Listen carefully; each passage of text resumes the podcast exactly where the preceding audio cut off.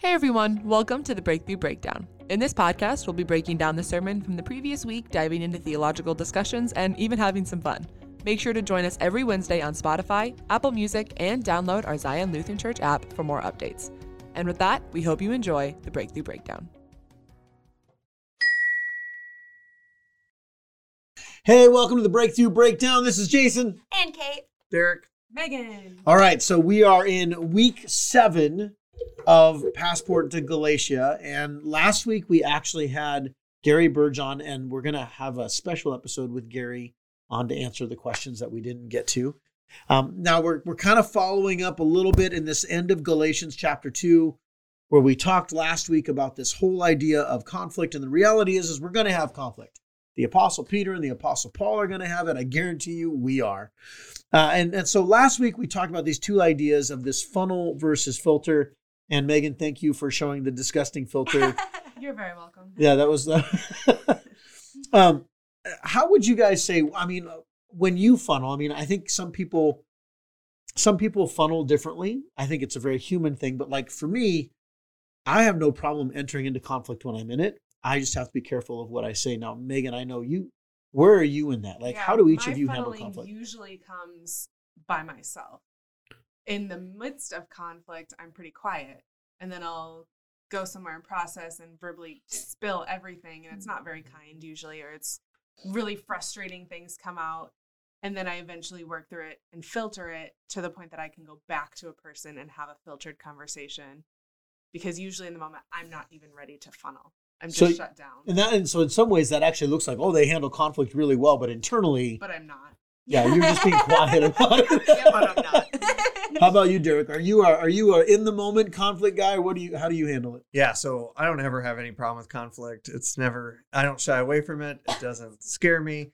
Uh, but what I do, no matter how big or small, I'm always having to filter because otherwise it, I'd go full blast and it wouldn't be fun for people. So I'm always trying to, to filter in the moment. And sometimes it works and sometimes it does not work. Sometimes you think your filter is better than it is. No, I always know when it fails, but no, I don't try to pretend, but like, yeah, in college, like th- I was the RA they mm. called to handle the conflict, like because I wasn't afraid of confrontation, and it never was a, a thing that I wasn't the peacekeeper like Megan was. I was the hammer, and so, uh, especially in the career field I'm in now, I can't be that all the time. So, to me, it's all about trying to find what are ways to to turn it healthy, what are ways to to not be so aggressive with it. How about you, Kate? I grew up having very little healthy coping skills for my emotions and feelings. And so a lot of my conflict is driven by the feelings first, where Mm. I don't really have that pause button within me that says, hmm, are you actually feeling this? And I am a kind of person that feels feelings very strongly, the emotional part of it, where um, even if I'm just, if I really take a second and I look at it and I think, oh, I guess I'm not really that angry about it. Maybe I was just being insecure and it felt like anger. I have to sift through this cloud of emotions to figure out how I actually feel. So, conflict sometimes for me, I funnel right away and I go, blah, blah, blah, blah, blah, blah. And I spit out all of these emotions, how I feel. And then afterwards, I go, oh, well, actually, I don't really feel that way. And then the person is left going, are you okay? like, so I have to learn as I age and mature to filter that first, have that pause button that really sifts through the emotional part of it and say, okay, what is the facts? And so I'm getting better. yeah. Well, and it's I think it's always uh, being 46. I can look at my life, and there are definitely stages in my life where I think I funneled more. I try to filter more now, but every once in a while it comes out. When I was younger, my big issue was I'm a verbal processor and I'm very quick witted. And I learned to defend myself because I was always the tiny kid in school. I learned to defend myself by tearing people down with my words. And I remember uh, I had a I had a conscious moment with Jesus when Jesus was like, "Yeah, you can keep on tearing people down with your words in the moment because I could. I mean, I could point out a weak spot very quickly in a person's personality, in their home life, whatever it was, and that's how I'd defend. And then I'd usually get beat up. I remember I had a kid who he kept on bullying me and he'd beat me up, and then I'd antagonize him, then he'd beat me up again, and people were like, they'd be like, "Why is he beating up?" I don't know. It's because I was my words were not as strong as my fists. but I but I am a huge proponent of healthy conflict. Like Yeah. I, I really do think it is it is super valuable. I think if everyone just continues to uh, ignore it or move on for or like try to move on from it, I don't think it truly becomes healed. Yeah. I think sometimes you have to do wage through that. I was uh, for one of my classes I had to take. There was a TED talk, and her name was Margaret Heffernan. And Let's put that in the show notes. Margaret Margaret Hepperman. Heffernan, and I have no idea anything about her, but this one video was really good. But basically, her argument was is that truth on its own is not enough to motivate people. That Yeah. you can know what is right and you can know what is wrong, but that doesn't mean it's going to motivate you to change. Yeah. And that conflict is eh, a healthy conflict is a good way of doing that, of like having that disagreement so it does motivate you to want to make a change in your life.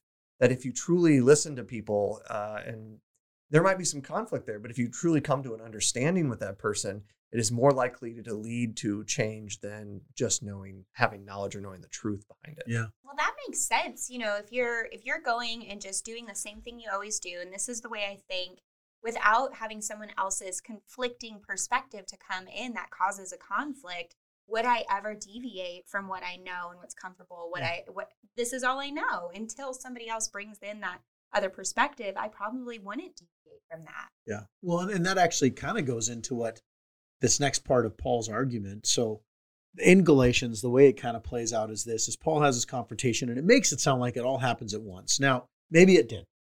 Okay, that Galatians 2, Paul tells the story. Alls I know is that, you know, usually history is written by the victor.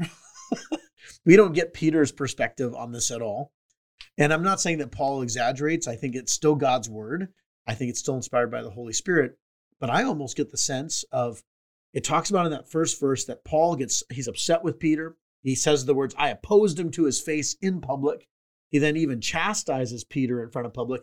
And then we have this really nice, beautiful, eloquent statement about there's, you know, that we're now all crucified in Christ. And and I, I look at that and I remember as I was studying for this, reading that, going, I wonder if that's actually how that played out. If maybe Paul needed time to cool off, and or maybe Paul is so in touch with the Holy Spirit he reacted poorly and then immediately caught himself and was able to regain his composure. That's possible. Very well could be. Um, See, and I even when I read it, I actually read it differently. Yeah. it doesn't it doesn't paint uh, Paul in any better of a light, but I always read it as like this is his point he's trying to make. Like he's like he's almost going against what he knows is right in order to prove a point. And Yeah. I'm not saying that's right because that's definitely not what I would consider healthy conflict yeah. resolution. But that's how I always read it. Is just like, hey, Peter's this this this leader. He's He's a figurehead. figurehead and this is an opportunity that i can show everyone there or whoever's part of the discussion here's here's a chance that i can show them very publicly what this should like what the right way of viewing this instead of thinking wow i could also teach them how to do conflict right too but i think he was fo- it, to me it felt like he was focused on this Yeah. one thing and neglected maybe the proper way of doing it Well, so here's what's funny about that. When I was writing it, I first approached it that way. And then we talked about this filter, and I was like, this is, and this is what I love about that. This is the hard part about context. We don't know. Nope. And that's why these questions, so Derek and I, we're getting to the exact same point. And and this is where sometimes the Bible can be difficult because everybody assumes, well, there's one right way to read scripture. No, the context is the context. Yeah. And the context of whether or not Peter or Paul handled it correctly in that moment or he came back later. At first, I was like, I see this as, I think he's actually being a little antagonistic. But I then think about how we often use this little, these verses as the, they're like, they're like coffee cup verses. I am crucified with Christ. It's no longer I who live, but Christ lives in me. And we almost glorify it. And that's what made me go, I wonder if maybe this was, if this was Paul Post conflict. post conflict, Peter, here's what my issue was. And then he just tells the story as if it's one fell swoop. Much like in Jesus, we read Jesus, we only have small glimpses of Jesus' interactions with people. Paul framed the story how he wanted to, and the Holy Spirit used it. Right? But I love that because it is possible that this was actually Paul, not in any better light, but actually going, Peter, don't you realize we're all crucified in Christ? and i'm sure uh, to me it's like in the moment like he probably wasn't thinking either way yeah. But I think as you write it, it's like if I were going to write something that I did, or if I'm going to even reflect or verbally tell the story of what happened, I I could see how I would change the details to be like when I'm trying to teach something, Yeah. and I do it. uh, I do it when I'm up when I'm Your preaching, where I'm like, ah, I told a story, but I told it from a, a perspective to give a point versus. Right. Yeah, was there some other elements of that story Yeah. that may not have been the best? Yeah. Yeah. Was there other things you could have learned? Absolutely. It's not like a news anchor's commentary of a thing. It's a, a, an apostle's teaching moment. Everything is written through perspective. yeah. So I remember in school we talked about historic historism versus actual history. Everything is written from a perspective, and your perspective is always skewed, including the author of Scripture, because they're inspired by the Holy Spirit. But it doesn't mean every word of their perspective is authored by Scripture or authored by the Holy Spirit. It just means that the Holy Spirit worked through it and conveyed the truths that God wants to convey. But Paul's still a human being, and he has his perspectives, and I'm sure it's quite possible that Paul, in his mind, felt he was completely justified which is why last week I talked about when he goes to Galatians 6 1, and it's almost like Paul's kind of Spirit's been working in Paul. You should restore that brother or sister gently if they're caught in sin. So this And week, do, yeah, sorry, and I do see that like with their individual missions as well, like Peter being in Jerusalem with with like the with the Jews versus Paul going out with the Gentiles. Like he has a, it feels like his mission is so different that like he's using that moment to reinforce that mission he's Yeah. on, and I think that's that's another perspective of it Yeah. too, where it's like.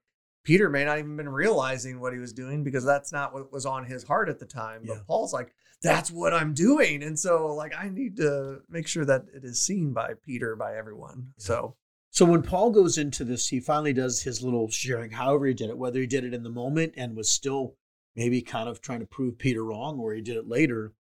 He talks about this idea of being justified by faith. And I remember, and we've talked about, I think we've talked about this before on the podcast. I know I preached on it.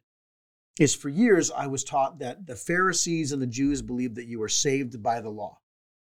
And yet, what we really see in scripture and through history is that Jews never believed the law saved you. Jews always believed that as a Jew, you obeyed the law because you were a Jew.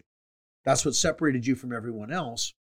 And one of my uh, favorite theologians, N.T. Wright, talks extensively about this is that if we think that we believe in a works righteousness, well, the idea of works righteousness isn't in Paul's language at this time, wasn't that you were saved by the law, but rather that you were made right by the law.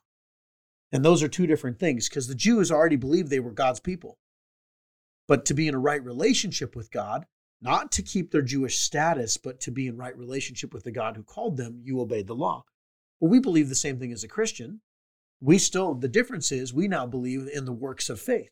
And that as a Christian, I have faith in Jesus, but I obey the commands of Jesus, not to be a Christian, but because I already am. And if I want to have a right relationship with God, even as a Christian, I still obey. But what justifies me, what makes me right, is not my obedience to the law, it's faith in Jesus. And we, we talked about this, and this is a big, I mean, there's whole books written on this whole topic, and it's a it's a word that we use in our culture, but we use poorly Yeah. or at least not poorly. We use it in the biblical understanding of this word justification is different than what we often Yeah. mean by It's it. It's not like our modern speech when we say like, oh, if you justify something, it's more often to uh to um make the cause of why you're doing something right. To be like, oh, well, I'm going to justify my actions. Yeah, to make an excuse you. for to it. make an excuse for Yeah. it. Thank you. Which really isn't what justified means in biblical context. Yeah, it was originally a legal language. And and so the idea was, and, and this is part of what N.T. Wright talks about, is that, you know, in, in 2 Corinthians, when it says, He who had no sin became sin that we might become the righteousness of God. Well, again, it makes it sound like we we take on Jesus' righteousness. It's called imputed righteousness. We get the righteousness of Jesus. But it's possible that the idea of righteousness, God's righteousness, is actually his faithfulness. And how we demonstrate righteousness is by being faithful. That's that's what that's what keeps us in right standing with God, so that we're not in sin, so that I don't need to keep on. Like for instance, of Megan. So if I go to Megan right now, Megan and I are in right relationship. We're still friends, but now let's say I sin against her. Does that mean that we're no longer friends? Not necessarily. But now let's say she's married, so her husband Jason. You get into a fight with him. Are you in right relationship at that moment? No, but are you still married? Yes. And so the, the difference, and this is kind of the idea, is, is that for you, the only way you're going to work through that is either one, there has to be reconciliation, and you have faith in the work of marriage that, hey, we can work through this because we made a covenant. And that's the idea that Paul is really espousing. It's, it's our faith in Jesus that makes us right. It's not our actions that make us right, it's faith in Jesus that makes us right. Otherwise, one could say that, well, then, yeah, just become Jewish. Just be circumcised, do all those things, and you'll be fine. But the problem is, and this is from Romans, is that Paul says in, in Romans that the law actually can't save, it only reveals that you're always struggling in relationship with God.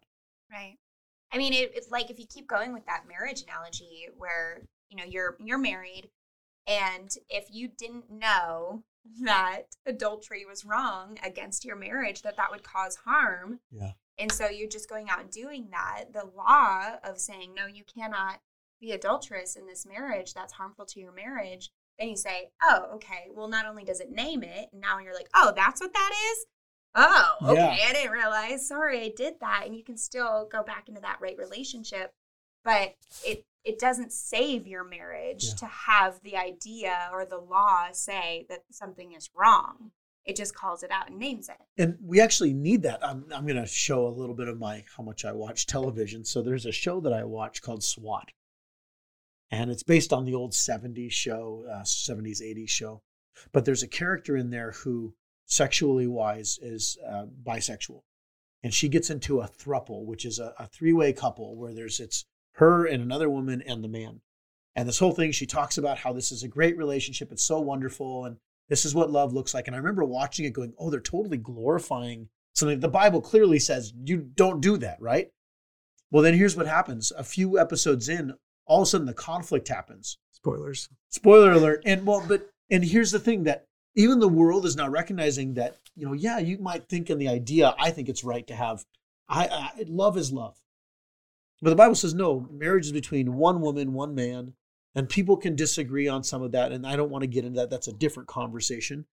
But here in this episode, very quickly, she starts experiencing jealousy. She starts experiencing all of a sudden this, what was supposed to be this perfect, ideal, utopian relationship where love is love.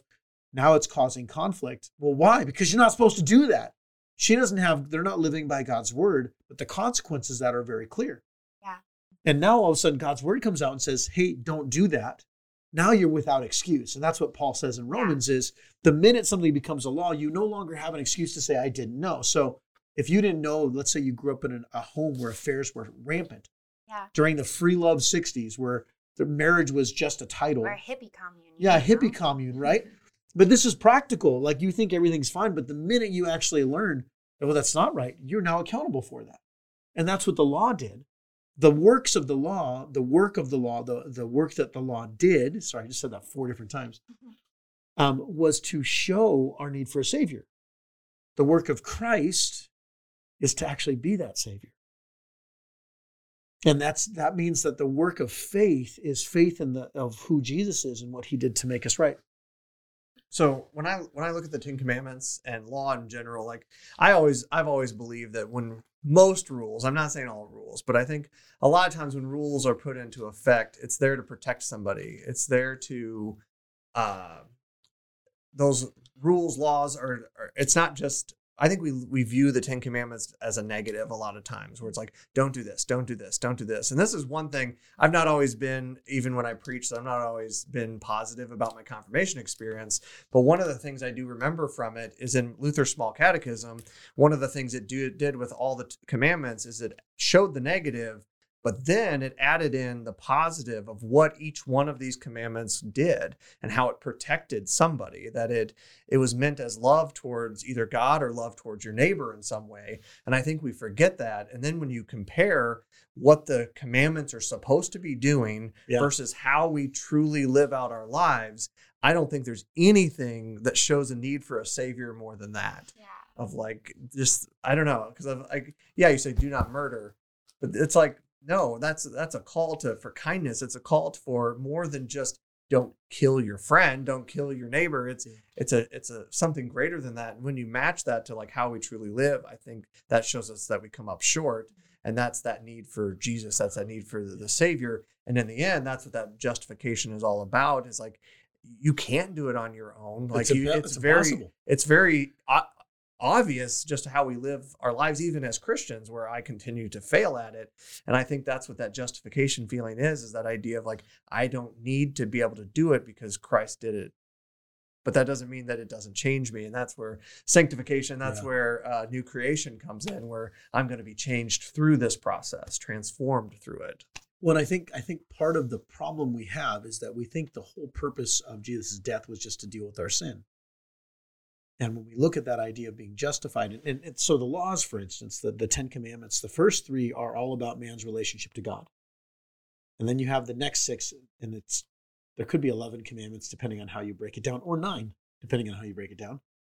Um, but the next six are about how you treat your neighbor. And it's only the last one, which is the Sabbath, um, is the only one that is actually directly about you.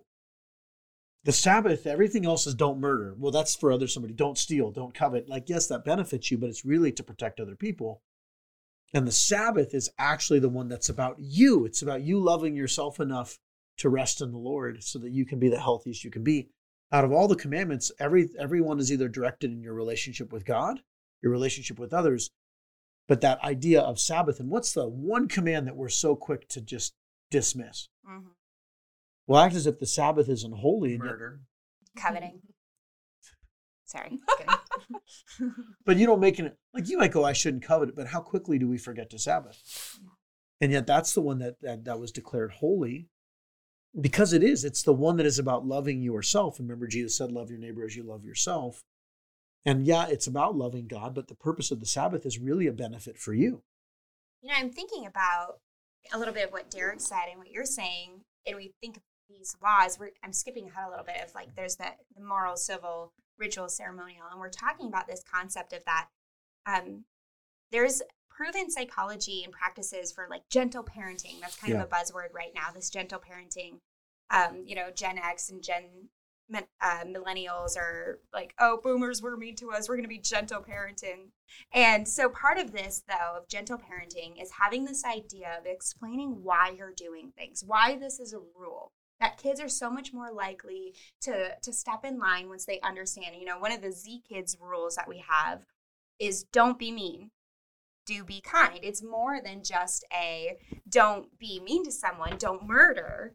It's the follow through action of now how do you live this out as a new creation, right? And it's this this idea of being able to understand the whys of things. And I think that we do that pretty well here at Zion with our ministries, your sermons, and things like that, of explaining the whys when we talk about um, the law of why this was a thing. And I have this like thought while we were talking about this. Okay, you know, when we have these ceremonial laws and it's like, don't eat certain things and don't do certain things, and we think of the context of when these laws came, like they didn't have modern modern day way to keep food clean or keep food um, safe and things like this. Like a lot of these laws probably really did come from a necessity to stay healthy, right?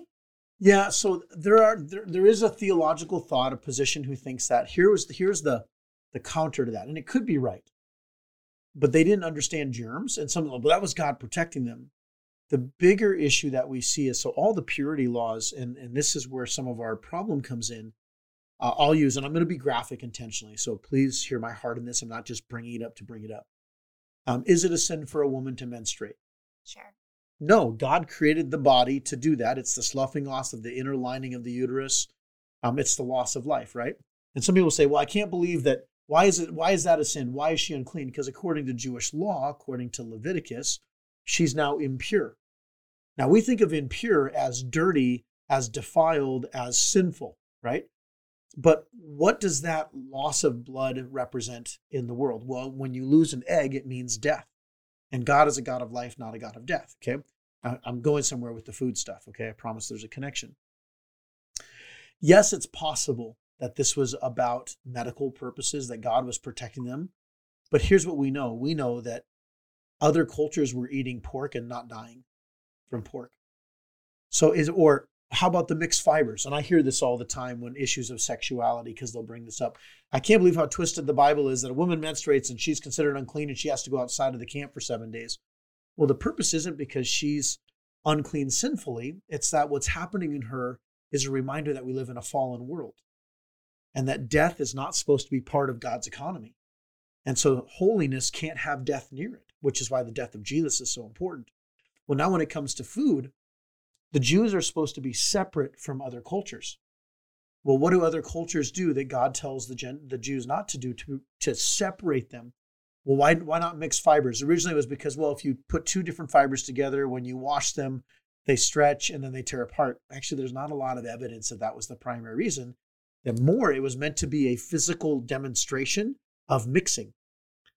And so Israel's supposed to be pure so they don't get messed up, not genetically, theologically. Racism came in because it became about genetics Sure. or ethnicity, but it was really about you marry in, and you got to remember in the ancient world, everybody had false gods. Everybody had gods. That's how the world existed. You understood the world through gods. So now a Jew marries a Mesopotamian, and let's say she believes, and the uh, uh, the person they marry believes in the god Baal. Well, now they bring those that relationship, that false religion, into Judaism, and we see this throughout the Old Testament. And so God says, no, no, no. I'm going to give you physical reminders of how you're supposed to be separate from the world. You don't eat food like they do. They eat pigs. Don't eat pigs. Is it that pigs are wrong? No, it's more of what the pig represents. The pig represents a culture that is not Jewish. Um, same thing with the mixed fibers. Hey, keep things pure because I'm trying to remind you, you need to be pure. And when you don't, if you touch a dead animal or if you menstruate or if uh, a man expels semen, these are all biblical things. Okay. So this isn't being gross. This is all Leviticus. This is life being lost, and we serve a God of life. So we we have to mourn that. And that's really what's supposed to take place. So now, and this is why it matters, why did Peter separate? What Peter did is he now took a physical separation and he thought the impurity of the Gentiles meant they were evil instead of the fact that they just were not in a right relationship with God and they were unclean, meaning that they, they did not have the blood of atonement that took place at the sacrifice. They did not have circumcision. They weren't in relationship. Does that make sense? Yeah. And so, yes, there were maybe some scientific benefits, uh, health benefits, but I think the bigger thing you see is a God who's constantly telling Israel, guys, you are my people. Be my people. Be devoted to me. Going back to the an affair, why do you think God keeps on calling Israel basically a harlot? At one point, he says you're chasing after any. You're like you're chasing after other other religions like a mare in heat. I mean, that's graphic illustration. The Bible's super graphic. but this is why Peter, the reason why he moves over is he knows that his Jewish brothers think that with him eating there, he's going to be unclean because now his this is where the racism comes in. Gentiles are not unclean because of their religion. They're unclean because they're wrong, not their beliefs. And that's when Gentiles come to Christ and why God gives that vision to Peter in Acts chapter 10, I think it is. Don't call unclean what God has called clean. Why can we Yeah. eat pig now? It's not that pig got any cleaner. Yeah. It's just now that we have this freedom. And is that kind of where we see Paul saying that sinful Gentiles Yes. sarcastically of like he's addressing that viewpoint that Peter had. And then he's saying, We're all sinful. You're a Jew, and actually you're more sinful. This is Romans chapter 2. My favorite favorite thing in Romans chapter 1, chapter 2, right? Romans chapter 1 is all about how wicked and evil the Gentiles are. Romans are that they're perverse, they're twisted, they make up evil. And then the very first verse in Romans chapter 2 is So what's your excuse? They didn't have the law. They didn't know that it was wrong to chase idols or to do all these things. You have God's word and you still do it. yeah. And so, Paul, and this comes us back to we, obviously, we can't be justified, made right by the law, because all the law did is it reminded Derek what a sinner he is. Yep. Derek's nodding his head, just Derek. Nobody else here. It's just Derek. No, it reminds all of us. Um, I want to I want to get to that that Hebrews 10 verse because one of the things that I see in the church, and I'm curious, I'd love to hear your thoughts, Megan, especially as someone who's passionate about missions. Okay. Kate, for someone who works with kids and is passionate about kids coming to Christ. Derek, someone who's passionate youth, but also in your own discipleship and the things that are going on there. Hebrews chapter 10 talks about all the things that God does, that Jesus did so that we can enter into the high place, right? And then he goes into this, uh, I think it's verse 24. After saying, because of Jesus, the blood of Christ, we're now all clean. We now all can pull back the curtain, which is temple language. The curtain is what separated God from the people. Now everybody can enter into the Holy of Holies to meet with Jesus. And we have full assurance, meaning we don't have a doubt in our mind. I don't question whether or not I'm saved because I know I have faith in Jesus. I don't wrestle. I'm not sitting there going, man, I hope I make it. No, I know I will because my faith is in Christ. But then he goes on to this next part, and this is verse 24. And let us consider how we may spur one another on toward love and good deed. This is connected to what Jesus has done for us.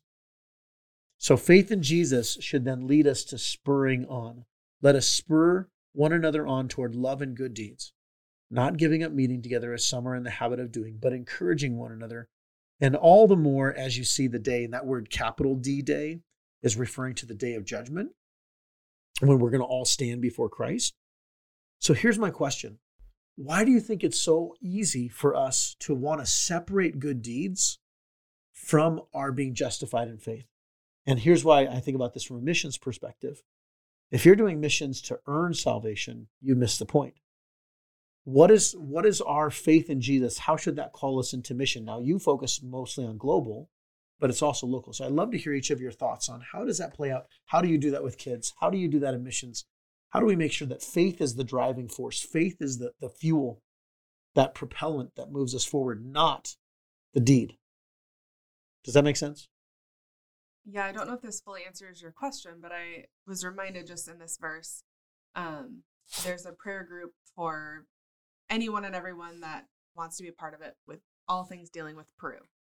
And so Bethania will toss in there things upcoming and going on for the week and things that she's struggling with, things that the church is struggling with, things that have gone well. It's kind of just a, a daily update. And then people will respond back with prayers, words of encouragement.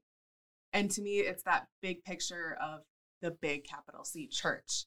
Um, we we can't necessarily always meet in Peru or get together, but we're getting together over yeah. text and encouraging, saying, You can do this, you got this, bringing up Bible verses to help encourage or remind that she isn't the only one that has ever been through this. And here's what yeah. someone in the Bible did it's that encouraging and building each other up because of the bigger picture. And what's the danger for individuals? Because I, I, I've seen this a lot people who think that by doing a mission trip they get to check off a merit badge like i did this thing for god i went on a mission trip for a week like how do you how do you encourage them to realize that no we're we're missionaries everywhere we go that this just because you did this one thing doesn't mean that you've now figured it all out but rather that's this should be something we should all be doing mm-hmm. whether it be local or global how do you how do you encourage that or work them through that i guess it's not even about you i don't know like yeah you can go anywhere in the world and do a mission trip, but it, what's important is not actually at all what you do or bring to the table. So it's not about your experience. No, at all. And it's about helping, encouraging, yeah. being there, living out your faith, showing them what that looks like, sharing your testimony, who Jesus is in you. That's what's important. And that is what missions is all about, yeah. is sharing Jesus, not digging a well. Have you have you encountered this? And, and I've had friends that have gone on mission trips and they think they're coming to bring something and they end up getting something. Oh, in. Uh, that's what I was gonna say. I really loved.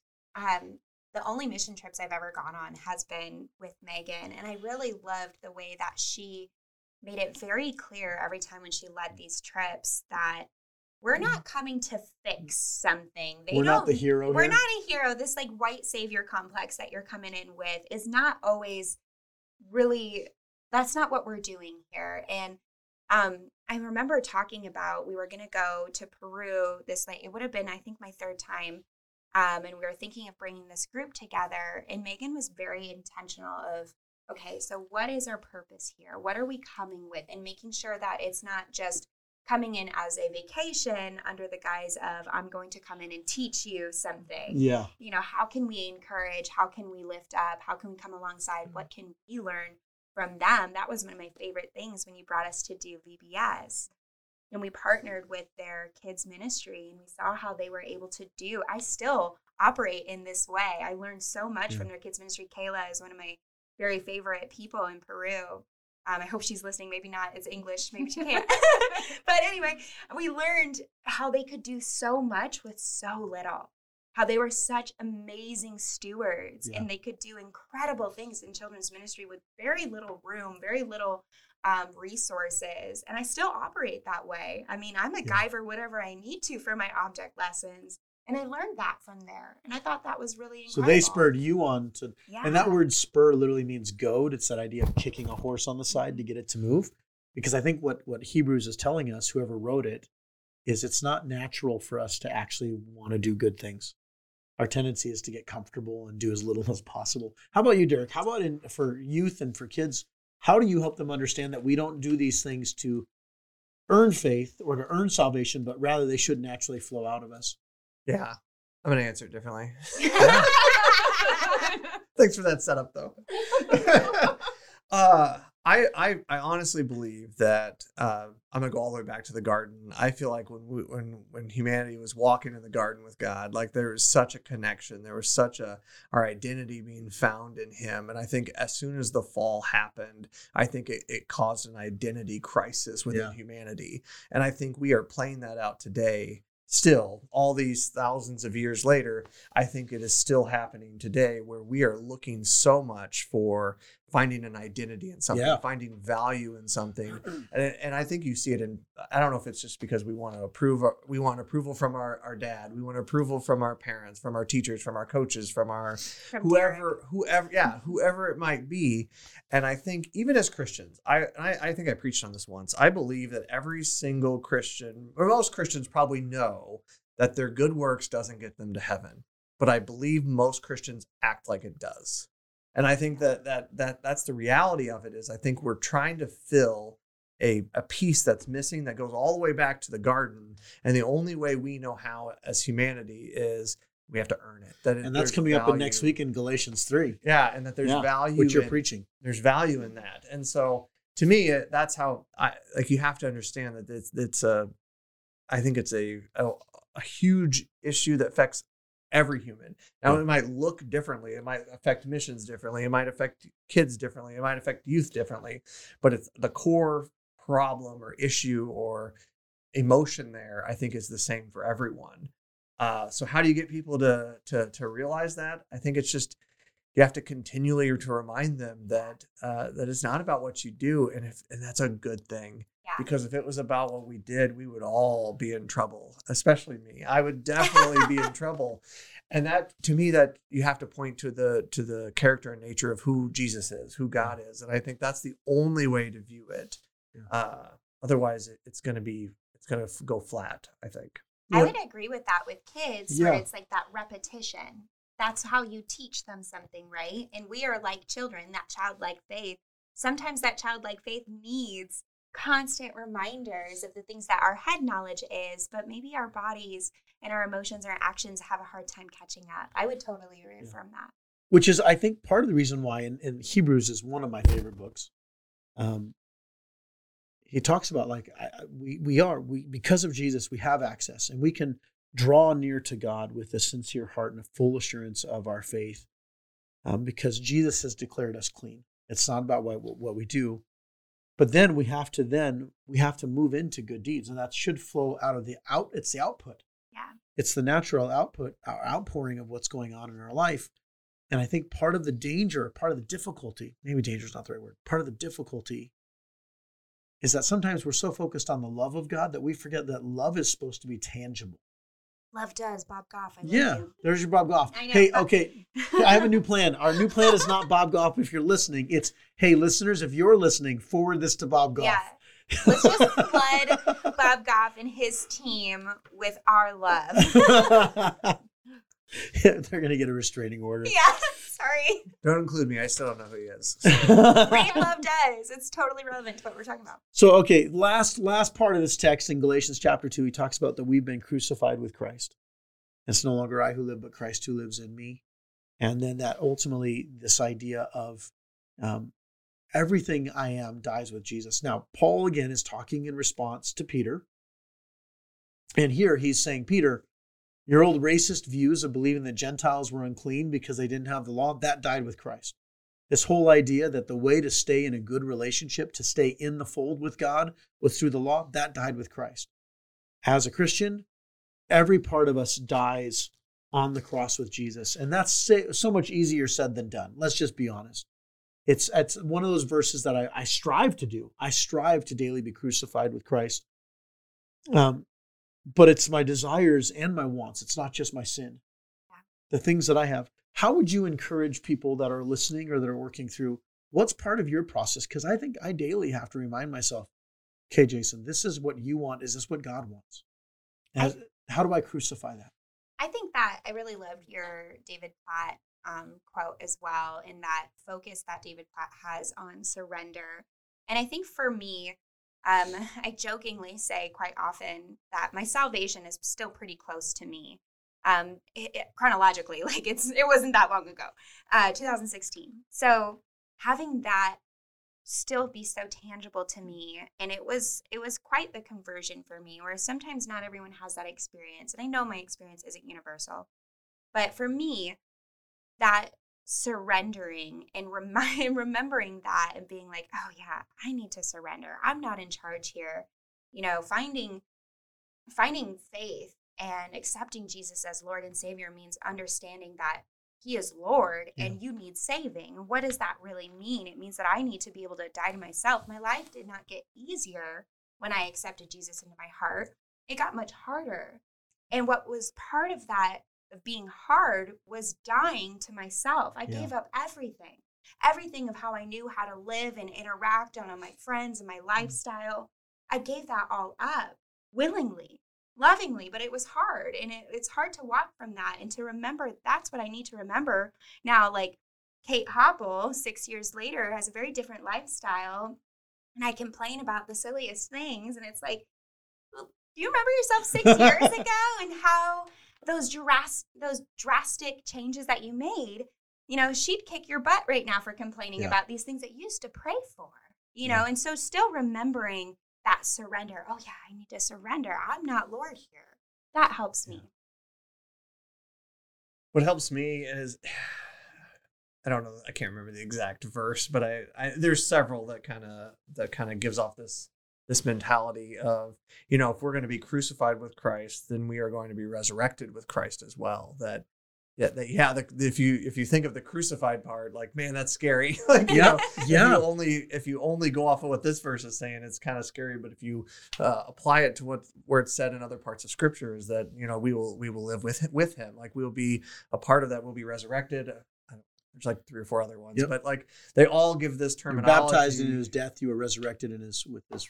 Yep. yep. And so to me that's what i lean on is that idea of like yeah this is the necessary part it may not always be the fun part but well the so. crucifying is not the fun part and i think nope. that's what you just alluded to and jesus wasn't like yay the cross like jesus was stressed out about yeah, the cross like sweating blood well and, and yeah megan i just think the idea of a crucifixion or a death is actually like the key part in this because I think back to the 10 commandments of these are the don't do's, these are the sins.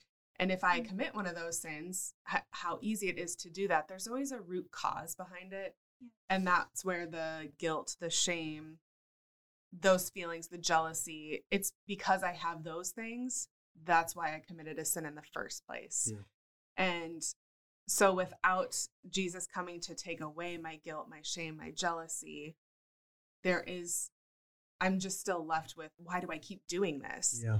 So if I can look at my neighbor, I don't necessarily ever covet my neighbor's donkey, but I do covet their clothes or their house or their other mode their of transportation, things, their family style, whatever it is.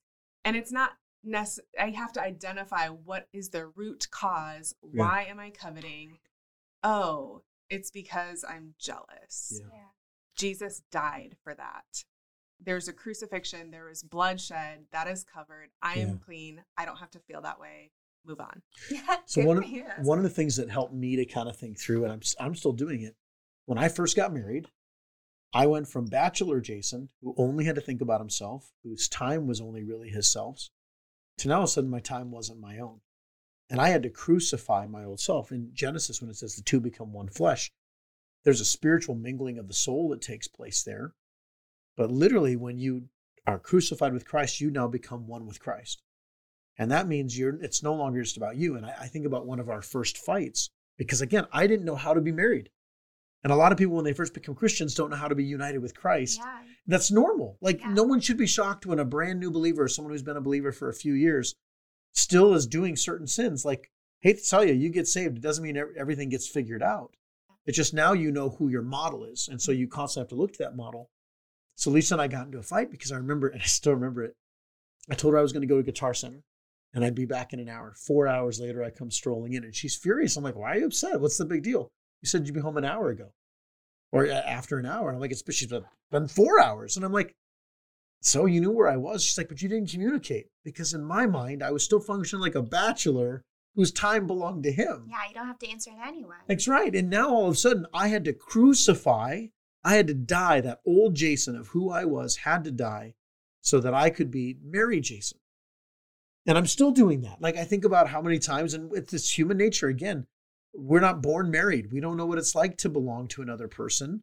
Well, now we belong to Christ, and that crucifixion of crucifying our flesh has to happen daily. And there are still things that I'm like, God, do you really need that? can't can't I just keep this thing? And they're not always sins. Sometimes they're just desires or wants or things that I think are important.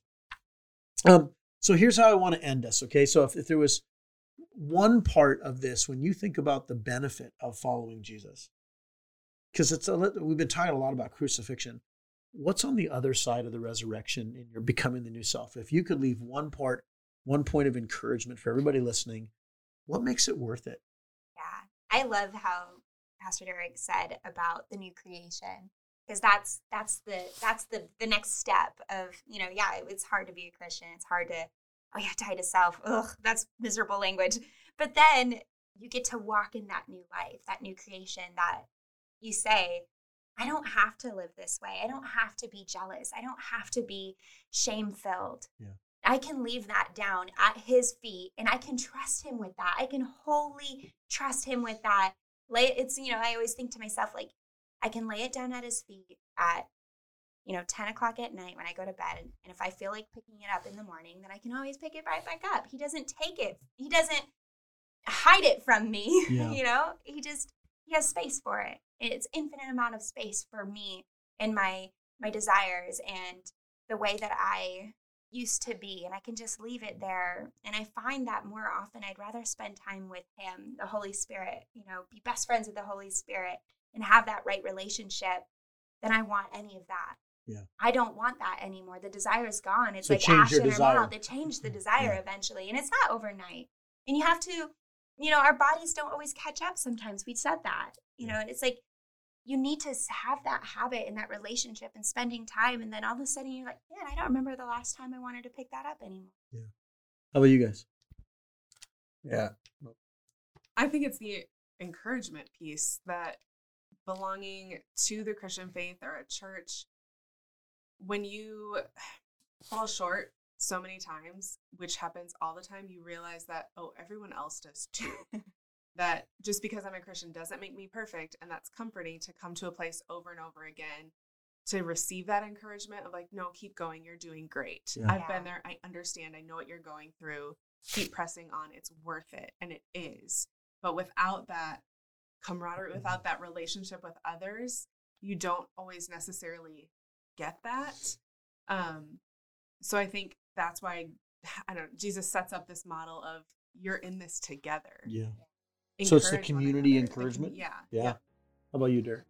I think mine goes a lot with what Kate was saying. I think that that that shame, that anger, that loss of identity, that all dies on the cross with with Jesus. And I think what that allows is everything that in our past that pulled that separation, that pulled us away from God, you know, with Jesus' death on the cross, it allows us to be reunited. It allows us to go back into oneness, wholeness. Uh, if you want an image back into the garden whatever whatever it, however it is you want to look at it i think that's the hope that's the that's the what the transformation is turned the new creation is leading towards and so to me that's that's the other side and yeah here on earth we're still going to struggle we're still going to uh, I like to view va- baptism that we have to live it out daily. That we have to. It's the best visual of like our sinful selves Yeah. dunking in the water and then coming up clean.